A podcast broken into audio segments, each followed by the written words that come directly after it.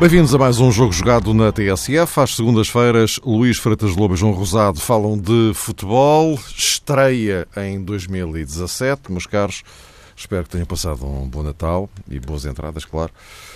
Vamos para a primeira eh, edição do ano eh, para, obviamente, projetarmos aquilo que vai marcar este mês de janeiro. Estou a falar de mercado, claro. Mas eh, antes disso, e muito rapidamente, Luís Freitas Lobo, qual é que é a ou as grandes referências que para ti ficam de 2016? Em primeiro lugar, boa tarde, um grande abraço a todos e um bom ano, especialmente ao João. Obrigado, Luís, nossos, igualmente. Os nossos debates todas as semanas, falando de futebol, mas a todos que, que gostam do, do jogo. Uh, é claro que, como é evidente, falar em 2016, temos que falar no Campeonato da Europa, no título europeu. Isso, isso, é algo que fica para sempre. É uma tatuagem na, na, na nossa memória para sempre. Algo que, que nos vai ficar eternamente, uh, emocionalmente tatuado na, na, nossa emoção. Da mesma forma que também ficaram as derrotas, é? em 2004 também ficou. São emoções diferentes, mas a emoção da vitória, claro que, e pela forma como aconteceu, pelo golo ter sido do Éder até. Acho que é mais português até ser, ser assim. Marcado pelo jogador que ninguém esperava, pelo jogador que todos criticavam, em que ninguém acreditava. É uma resposta tipicamente portuguesa, uma vitória portuguesa. Acho que se fosse com o gol do Ronaldo, as coisas ficavam mais, mais lógicas, mais épicas, no sentido de, de, da normalidade do, do, épico, digamos assim.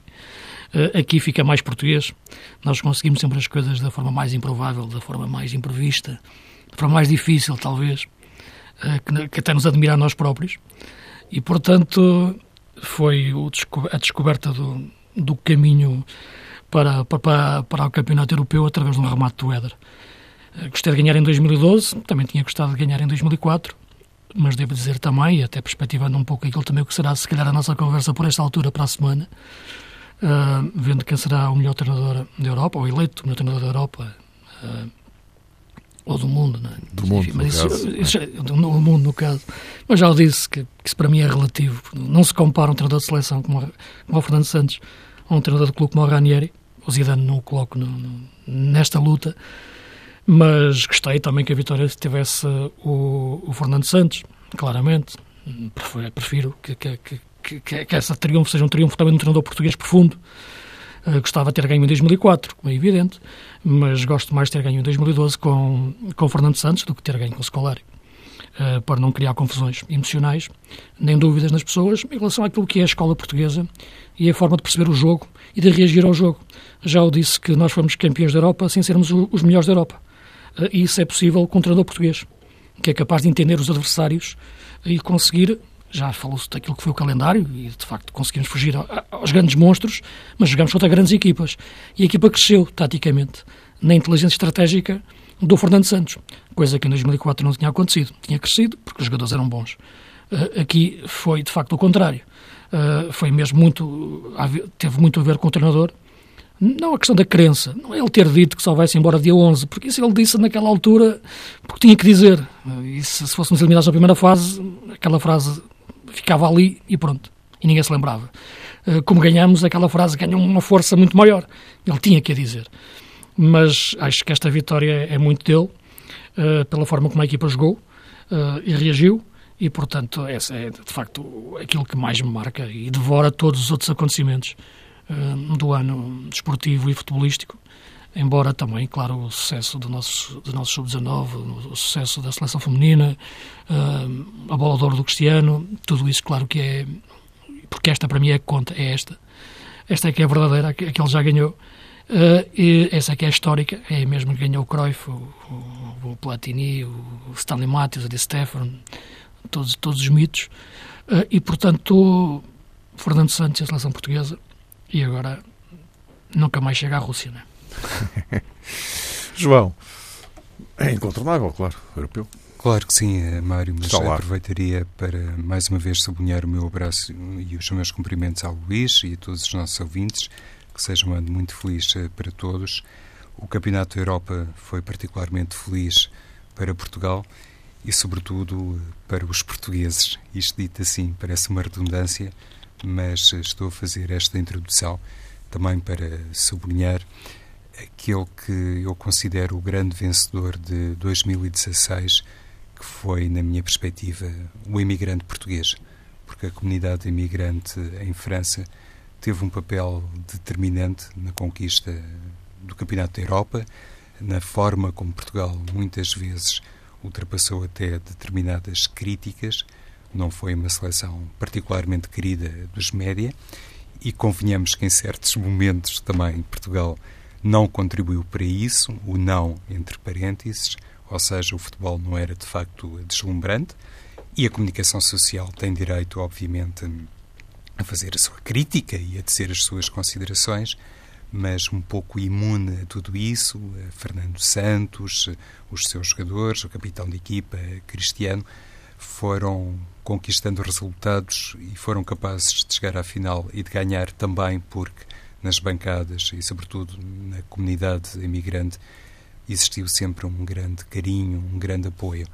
Quando ouvimos muitas vezes, sobretudo no campeonato português, no contexto do campeonato português, os uh, responsáveis pelos grandes clubes, os treinadores, os presidentes, um, fazerem esse apelo à mobilização, à presença dos adeptos, esquecemos que a seleção nacional também tem essa componente e, sobretudo, teve essa componente em quadro de Campeonato da Europa.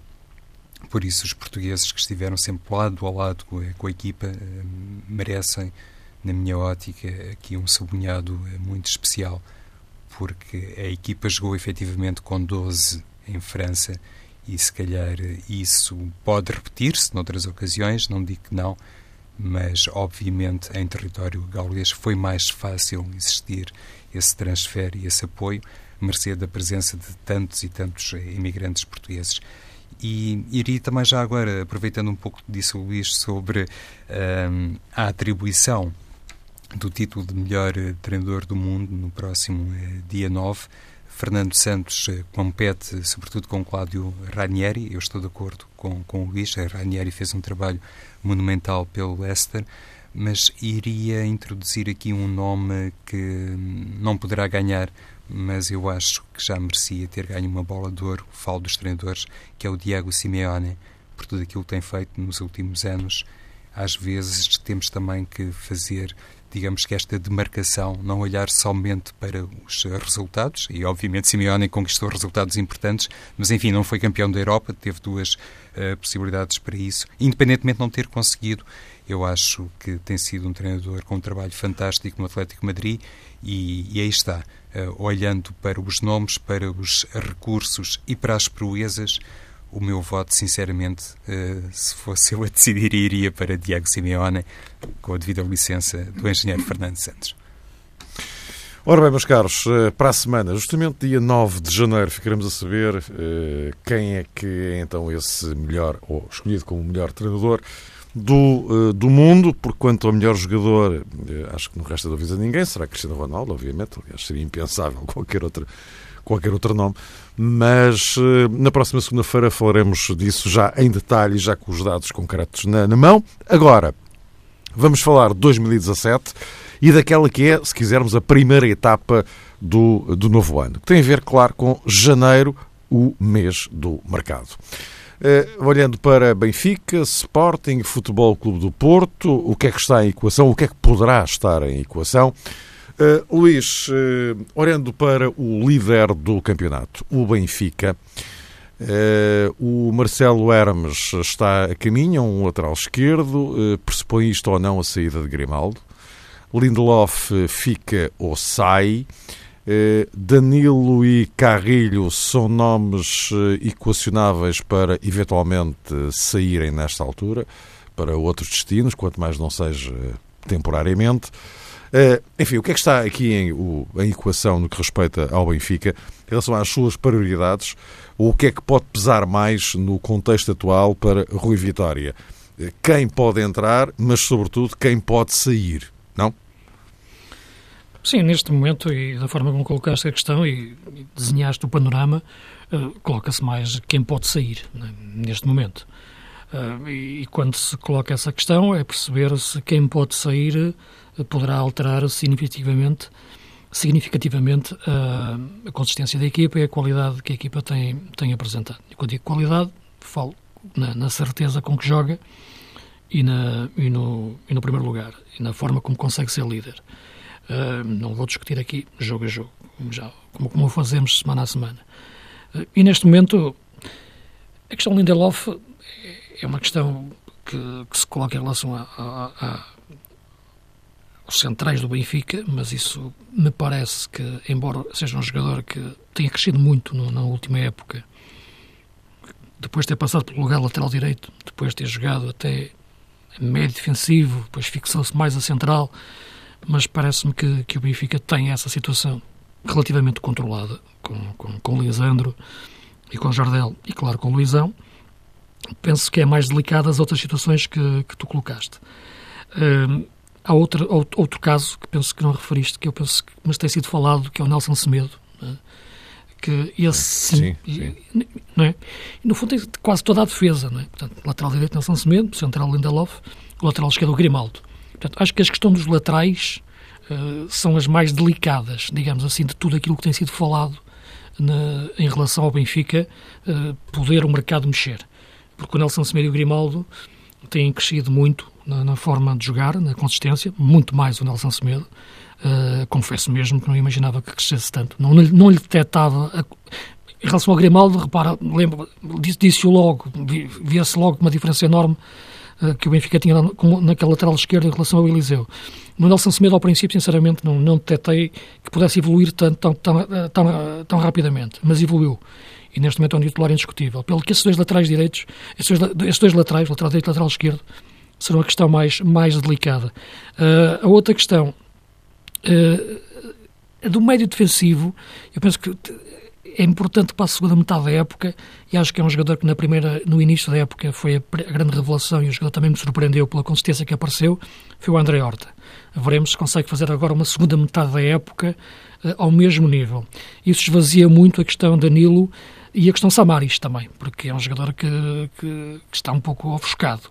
E, portanto, eu acredito que um deles vai cair, Danilo ou Samaris, mas acho que é lógico para o Benfica nesta altura. A questão que talvez seja um pouco mais Uh, não digo perturbante, mas é aquela que já é mais, mais, mais enigmática, é a do Carrilho. É? Portanto, é um jogador a quem, a o Rio Vitória deu as oportunidades que deu, mas com, com o Rafa a crescer tanto e com o Servi que entrou, foi uma boa contratação, que entrou bem na equipa. E com Salvi, um valor adquirido, já se sabe o que se pode contar no Salvi para o bem e para o mal. Uh, isto é, quando joga bem e quando não, e quando não consegue boas exibições. Uh, eu penso que o Carrilho é, neste momento, um jogador, é um problema que o Benfica tem ali. Eh, porque entrou numa guerra, numa guerra, entre aspas, saudável, disputa pelos jogadores com o Sporting, saudável no sentido que faz parte do futebol, os clubes querem, querem, querem o mesmo jogador. E agora o jogador falhou, essa, até agora, não é? Essa, essa aposta que o Benfica fez, esse, esse risco que o Benfica correu.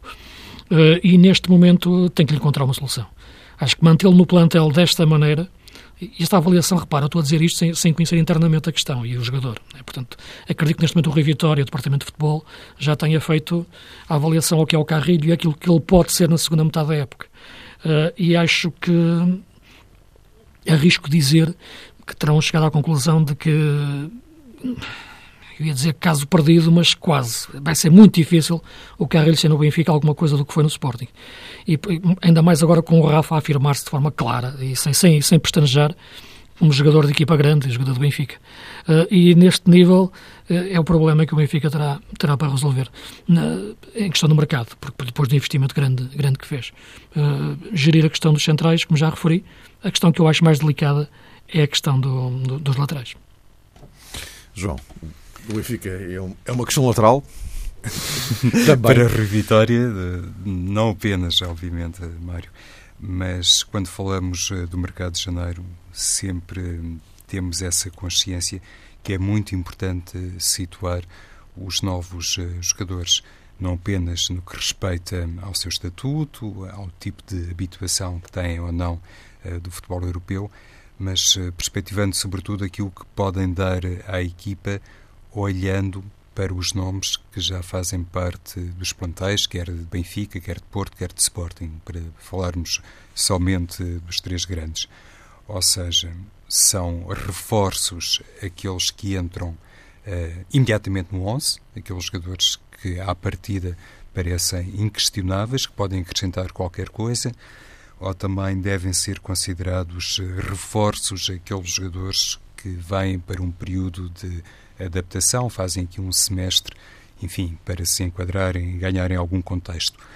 Se calhar as duas perspectivas uh, são válidas, numa uh, ótica que apontaria para a entrada imediata de determinados elementos é evidentemente obrigatório associar aqui uma componente financeira. Não digo que não existam jogadores muito bons e relativamente baratos, mas é sempre mais fácil, com muito dinheiro, encontrar um jogador para entrar imediatamente no 11. Não sei se os grandes clubes portugueses têm condição eh, para isso. Eh, no caso do Benfica, conforme inclusive já foi indiciado por Rui Vitória em diferentes ocasiões, muito provavelmente o grande reforço, ou um dos grandes eh, reforços, chama-se Jonas. É isso que o Benfica essencialmente tentará aproveitar na segunda metade da temporada. No que respeita ao bloco, enfim, eh, defensivo e a estas eh, situações de mercado que têm sido comentadas, acho, com base naquilo que tentei há pouco explicar, que mais importante do que pensar em aquisições ou em contratações, além daquelas que têm sido sublinhadas, o lateral esquerdo brasileiro Hermes, ao que parece, está também garantido. Mas antes de pensar nisso, o Benfica deve pensar, na minha perspectiva, em vender uh, Victor Lindelof, porque fazendo também fé e tomando como credíveis as informações que têm sido divulgadas nas últimas semanas, para não irmos mais longe, o Manchester United estará na disposição de pagar uh, muito dinheiro por Lindelof, mesmo que não atinja a cláusula de rescisão de 45 milhões uh, de euros. Eu não estou Luís aqui... Filipe Vieira hoje voltou à carga a dizer a 45 milhões ou não há conversa. Ora bem, Mário, mas é precisamente contra isso que eu opino, digamos assim. Claro que não sou eu que tenho que pagar as contas eh, do Benfica ao fim do mês, mas eu acho que se o Manchester United, por exemplo, chegar aos 40 milhões, que não existe nenhuma razão verdadeiramente sustentável que leve Luís Filipe Vieira a manter-se teimoso nessa cláusula de rescisão uh, do Lindelof. E digo isto sobre o Lindelof e poderia estar a falar também de Felipe uh, do Futebol do Porto ou do de Semedo ou de Coates uh, de de Semedo, no caso do Sporting. Porque valores como estes, admitindo que o Manchester será capaz de chegar à fasquia dos 40 milhões, enfim, são verbas eh, significativas. E eu acho que para o Benfica, e estou de acordo também com o Luís, eh, se bem percebi, percebi a perspectiva dele, para o Benfica é mais importante manter muito provavelmente Nelson de Semedo do que manter o Lindelof. Tem Jardel, tem Lisandro Lopes, enfim, acho que o Luizão vai continuar como é titular e é visto assim por Vitória até ao fim da temporada. E por isso, pelo menos até ao verão, o Benfica, na minha perspectiva, tomaria uma decisão errada se não vendesse o Lindelof por 4 ou 5 milhões eh, de euros, até porque o jogador de certeza que ficaria um bocadinho desapontado de hum, perder já esta oportunidade de ir para o Manchester United e de se juntar ao seu compatriota Ibrahimovic e tudo aquilo que é obviamente o mundo uh, da Premier League. Uh, costuma dizer-se que o futebol é momento. O Lindelof, se não sair, com certeza é, que, não vai perder os pitons e, e, o mundo continuará a ser dele, mas eu acho que para as duas partes, eh, para as três e para José Mourinho também, esta aquisição e a confirmação eh, da venda do Lindelof seria inteiramente benéfica.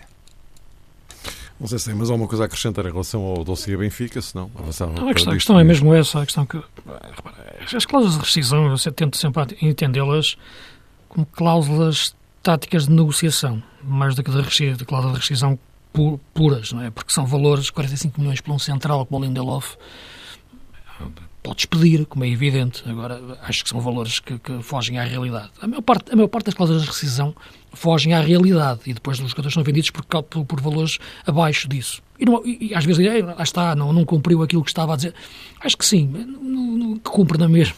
Porque acho que é taticamente, é logo pôr um valor em cima da mesa para se começar a conversar. E depois, claro que há avanços e recuos para se chegar a um valor razoável. E, e, os valores que o João estava a referir, como é evidente, na ordem dos 30 ou 35 ou 30 por aí, que são valores, claro, que já são muito fortes para um jogador deste nível uh, e para aquilo que é a realidade do futebol português e, e, e, em face daquilo que é a sua influência na equipa. E, portanto, claramente que, que, sabemos que os clubes portugueses são sempre condenados a ser mais vendedores do que compradores quando, chegam, quando se chegam a estes valores, como é evidente, uh, ou quando chegam grandes clubes de grandes campeonatos a, a, a querer negociar.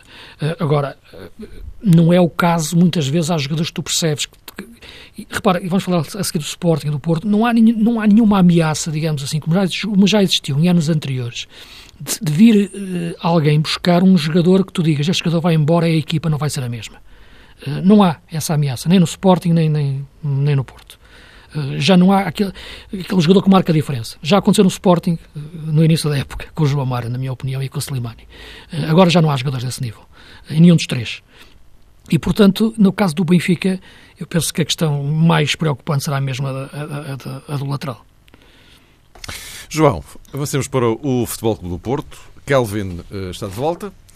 O Brahimi vai estar fora na CAN durante uns tempos. Uh, em relação a este Futebol Clube do Porto, o que é que te parece que é preciso para aqui acertar? Uh, se calhar as duas situações, eh, Mário, estão relacionadas à saída de Brahimi, eh, momentânea, toda a gente imagina assim, como é óbvio, por causa da Taça das Nações Africanas, e a entrada de Kelvin é mais um jogador que pode ser utilizado por Nuno Espírito Santo nas faixas laterais. Obviamente, trata-se de um extremo que ainda por cima tem enfim, um, um, passado eh, muito ligado àquela conquista épica do título as expensas eh, de Jorge Jesus e do Benfica, no Dragão, o tal gol celebérrimo do minuto 92. Kelvin tem essa ligação emocional.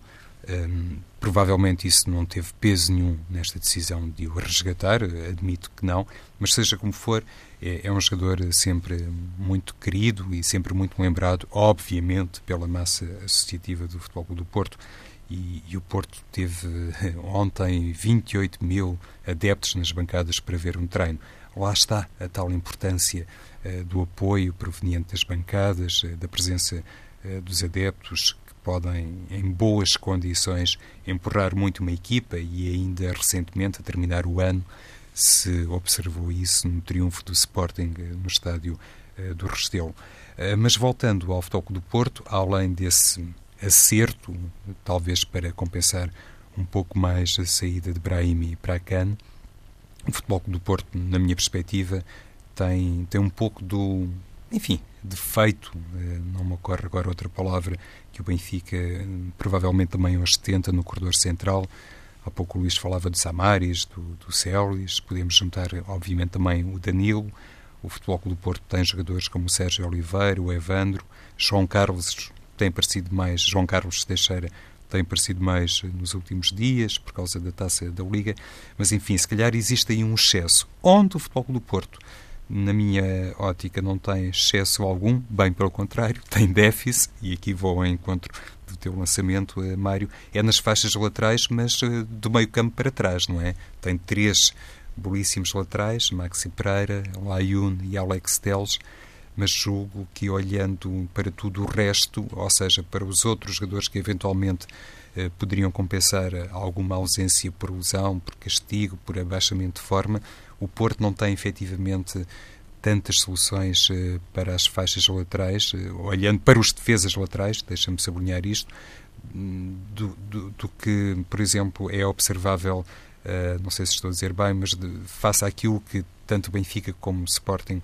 sobretudo Benfica, caso permaneça Nelson de Semedo, eh, pode ostentar. Então, nessa perspectiva, acho que o Porto deveria pensar na contratação, eh, se calhar até de dois defesas laterais, mas pelo menos um que desse as tais garantias de poder entrar na equipa e acrescentar mais valia. No mercado nacional existem quatro ou cinco jogadores com potencial para isso, mas até admito que seja mais fácil contratar no mercado estrangeiro, ainda que depois uh, estivéssemos sempre, ou estivesse o Futebol do Porto perante o tal problema de adaptação. Mas olhando área por área, setor por setor, posição por posição, acho que o Porto precisa essencialmente é de laterais, sim. Luís, a questão dos laterais, talvez pelo número em si, não é? Porque tem, tem Maxi, tem, tem Laione e Alex Teles. Eh, pela qualidade é mais os centrais. Eu acho que Marcano e Felipe, sem dúvida nenhuma, uma dupla que está a ser imperial na, no, no, Porto, mas depois não há grandes soluções. Boli é um jogador que está num nível claramente abaixo e Shidodzi foi um jogador que a época passada foi lançado, não digo prematuramente, não correram bem as coisas, em face como estava a época, a equipa e agora já, já tem dificuldade em levantar-se a nível de equipa A. Portanto, se o Porto tiver o azar de selecionar um dos centrais que está a ser que estão a ser uma dupla fantástica, o Filipe e o Marcano, ficará com, com problemas. Uh, agora, uh, olho para a equipa em si, vejo o meio campo com muitas, com muitas, com muitas soluções. Uh, a questão do Kelvin, eu já o disse aqui na altura, eu acho que o Kelvin nunca devia ter saído do Porto. Nunca um jogador que marca um golo ao minuto 93, que vale um campeonato, nunca deve sair. Uh, deve ficar sempre. Uh, Podes-me dizer, mas, mas, mas, o treinador entende que tem lá melhor. Repara, o, o, impacto emocional que aquele jogador tem, basta, basta estar a aquecer na, para as bancadas. Então, naquele ano seguinte, seria enorme. Portanto, eu nunca percebi porque é que o Porto deixou o Kelvin sair. Uh, uh, e não é que eu acho o Kelvin um craque, um fenómeno. É um jogador um bom jogador, mas não, sinceramente não, era um jogador que eu fosse contratar pelo valor dele, uh, assim, a correr. Agora, depois de fazer aquele gol ao minuto no, no, no 92, repara, é, é, algo que, que ultrapassa e ganha, que vale um título e tem um lugar no museu e não tem lugar na equipa no, ou no plantel, não faz sentido. E, portanto, eu acho que esta contratação tem muito emocional. Tem muito de emocional. Uh, e ainda bem que, tem muito, que há esse lado emocional, porque o Porto precisa disso mesmo, de emoções. Uh, onde eu acho que o Porto necessitava de um ponta de lança. Eu acho que, que tem a questão do, do André Silva, que tem que melhorar a capacidade de finalização e já trabalhar nisso. Tem o Rui Pedro, que é um miúdo, para ser gerida a sua maturação da sua formação. Fez um grande gol ao Braga, mas é deixá-lo crescer bem, como o Porto deixar crescer. De Poitre é aquilo que eu já falei, é um jogador. Se está a jogar no Porto, pode ser marcar um gol quando está em campo, mas dificilmente lhe vai dar qualidade. Uh, há pouco tempo ouvia o, o engenheiro Luís Gonçalves dizer que o Depoitre tem qualidades, mas não lhe peçam aquilo que ele não tem. Uh, é verdade, mas aquilo que se deve lhe pedir é aquilo que deve ter um ponta de lança do Porto. Uh, um nível de excelência, boa recepção de bola, capacidade de movimentação e remate. Portanto, é, tem, tem que se lhe pedir aquilo que deve ter um número 9 do Porto. e, portanto, eu acho que um ponta de lança acho que seria mais o alvo para, para o Porto contratar nesta, nesta, neste, neste mercado. A questão do extremo sem, sem Brahimi, eh, veremos como é que o Porto o resolve. Acho que o Kelvin poderá ter as suas oportunidades, como é evidente, mas eu vejo mais o Jota a, a cair mais vezes para, para uma faixa como fazia, aliás, no Passos, e pode fazer mais isso também, uh, movimentar-se, até porque o Porto, apesar de já com extremos, agora o Brahim e o Corona, que ainda há profundidade pelas laterais, são, são, são, são os laterais, pelos, pelos flancos, são os laterais, que não são os, os extremos, jogam mais em zonas interiores.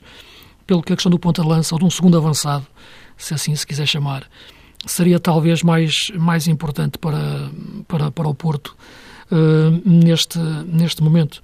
Uh, veremos qual, qual será a opção.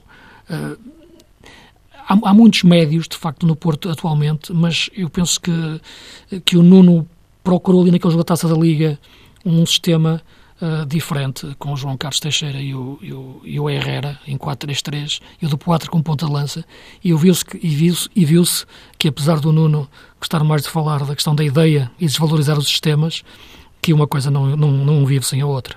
Há um sistema preferencial que faz funcionar melhor a ideia. Uh, e, e, essa já não é este 4-3-3 com estes jogadores. Uh, poderia ser com outros jogadores, com este já não é possível e, portanto, o Porto joga melhor no tal sistema de 4-4-2 ou 4-1-3-2, com o Oliver no centro, mas precisa de ter uma, uma, uma, outra solução para jogar perto do, do André Silva, que não só o Jota, e, e, e, porque eu vejo o do Poitre, como já o referi, e o Rui Pedro um jogador para ser gerido. Posto isto, Sporting, eh, Palhinha regressa, eh, João Pereira sai, Jefferson poderá também estar de, de saída. Uh, há aqui mais ou menos, João, mais ou menos equações para Jorge Jesus em relação aos outros dois concorrentes, ou, ou nem por isso? A questão do Sporting, Mário, para mim tem muito a ver com a afirmação de Bas Dost como grande ponta de lança da equipa. Eu acho que a pior coisa que poderia acontecer ao Sporting no mercado era alguém se lembrar de contratar o Bas Dost, porque isso evidentemente colocaria ali muitos problemas. Já tive a oportunidade de dizer em anteriores programas que, para mim, o lugar mais deficitário no Sporting corresponde efetivamente à posição 9 e à ausência de um jogador capaz de substituir uh, Bas Dost. É óbvio que Jorge Jesus não poderia, ninguém poderia adivinhar aquela infelicidade de Spalvis, também não saberíamos o que é que Spalvis poderia ter dado ao Sporting uh, nestes primeiros meses de trabalho em Alvalade. Uh, Castanhos, uh, André não se afirmaram como soluções inteiramente credíveis. O próprio Markovic eh, foi testado como segundo avançado, o mesmo eh, também aconteceu com outros eh, jogadores e Jorge Jesus tem tido alguma dificuldade em encontrar eh, um elemento no plantel capaz de acompanhar eh, a eficácia concretizadora de Bas Dost. Eu bem sei que há muitos adeptos do Sporting que continuam a ter, eh, e percebe-se porquê, muitas saudades de Islam Slimani, e inclusivamente desconfiam da capacidade de base Dust em ser capaz de recriar ou de repetir todo o índice hum, goleador de Slimani, mas na minha perspectiva, se há aspecto que deve ser hum, muito destacado neste Sporting uh, de primeira metade da temporada, tem sido a afirmação e a capacidade de, base Dost. E, e nesse quadro, acho realmente que Jorge Jesus e Bruno Carvalho, e, e, se quiserem podemos colocar as coisas ao contrário, Bruno Carvalho e Jorge Jesus devem pensar seriamente na aquisição uh, de um segundo ponta de lança. Há pouco, por lapso de memória, não frisei o nome de Alan Ruiz, que também tem jogado ou já foi utilizado como segundo avançado, se calhar não tantas vezes como precisaria, mas também sem grande proveito. Um, além disso, desta questão que tem a ver com o segundo avançado, parece-me que o Sporting em certa medida, arrisca um pouco com essa hum, negociação de Jefferson, sobretudo sendo paralela à saída de João Pereira. Estamos a falar de dois laterais muito experientes. No caso de Jefferson, manifestamente, hum, enfim, um jogador menos eh, considerado por Jorge Jesus. Uh, voltamos à, à questão de há pouco, Mário, que eu abordei na minha primeira intervenção. Quando se pensa em jogadores para o mercado de inverno, é, se calhar, fundamental olhar intrinsecamente para cada um deles, tentar perceber o que é que podem dar.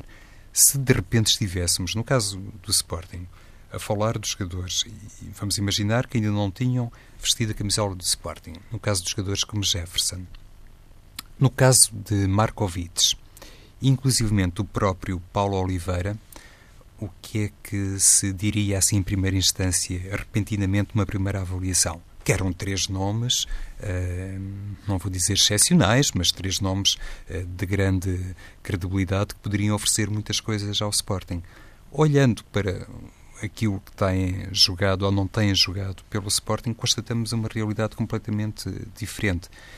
E se é certo que, por exemplo, no que respeita a Markovic, o próprio Jorge Jesus já sentiu necessidade de fazer uma defesa pública do jogador, dizendo que mais dia, menos dia, ele será capaz de repetir as exibições que fez, algumas, eh, pelo Benfica. No que toca a esta política de é, esta política de contratação no mercado de inverno. E eu, eu, acho que o Sporting, em primeiro lugar, não deveria prescindir em simultâneo de dois defesas laterais e depois deveria contratar um segundo avançado. E já agora, Mário, se me permites, eh, para uh, terminar esta primeira uh, consideração sobre o Sporting, há pouco falavas de João Palhinha. Eu acho que no Belenenses, um jogador como André Souza tem feito um campeonato uh, magnífico, tem sido um jogador capaz de emprestar muita coisa ao Belenenses, seja na qualidade de segundo avançado, e claro que no Belenenses é diferente o papel de segundo avançado, seja na qualidade de médio organizador, seja na qualidade de falso extremo, e é um dos tais valores que muito provavelmente mereceriam outra atenção por parte dos clubes grandes, inclusivamente este Sporting, olhando para este resgate de João Palhinha e temos, obviamente, essa consciência, e falámos nisso no início da época, que Jorge Jesus agora está a recuperar alguns jogadores que muito provavelmente não deveria ter deixado de sair de Alvalade. Luís, em relação Sim. ao Sporting, é um pouco na linha daquilo que vocês próprios têm aqui falado ao longo da, da temporada. Estamos a meio da época, não é? E, e há ainda pontos de interrogação vários, aliás, assumidos pelo próprio Jorge Jesus, em relação a determinadas posições, não é? que ele não, não encontrou ainda a solução. Não é?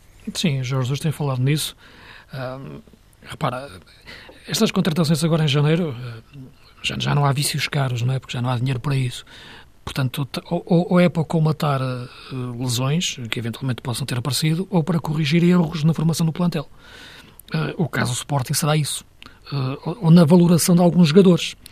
quando ao falar no Petrovic, no Meli, por exemplo, jogadores que podem jogar à frente da defesa, jogadores que podem jogar no lugar eh, que seja que fosse ocupado pelo pelo pelo Adrian e pelo William percebe-se que quando esses jogadores falham a equipa baixa muito de rendimento. Portanto não há um, jogadores para ocupar essa posição muito na mesma qualidade de jogo. Uh, e, isso são reforços para o plantel no fundo que o Sporting uh, necessita. E podia ter falado também no, noutros jogadores o Bruno Paulista outros jogadores que tiveram dentro desse, dessa, dessa, dessa, dessa, de poder jogar nessa posição. Uh, e, portanto, eu acho que o Sporting necessita do, do, do médio para, para, para, esse lugar, uh, claramente, e ter e reforçar o plantel. Uh, o Palhinha acho que pode ser um jogador interessante. Eu, eu olho para ele, este regresso ao Sporting, comparo um pouco ao regresso do, do Ruben Semedo da época passada, que também voltou na altura do Vitória, de Setúbal para, para o Sporting. Eh, para a Central e afirmou-se. Uh, e acho que o Palhinha fez também meia época no Bolonenses e acho que é na mesma, na mesma linha que ele regressa. Não acho que vai tirar o lugar, como é evidente, ao Adrian ou ao William, mas com o tempo pode ir firmando-se nessa posição, até porque o William e, e o Adrian são jogadores com mercado, como sabemos. Não neste, mas no, acredito que no próximo voltem a ser jogadores mais, mais falados. Uh, e acredito que o Sporting não, não queira ouvir falar nisso agora, não é? Porque já conseguiu driblar a questão Adrian no início da época, depois do jogador ter dito que estava a pensar em, em sair.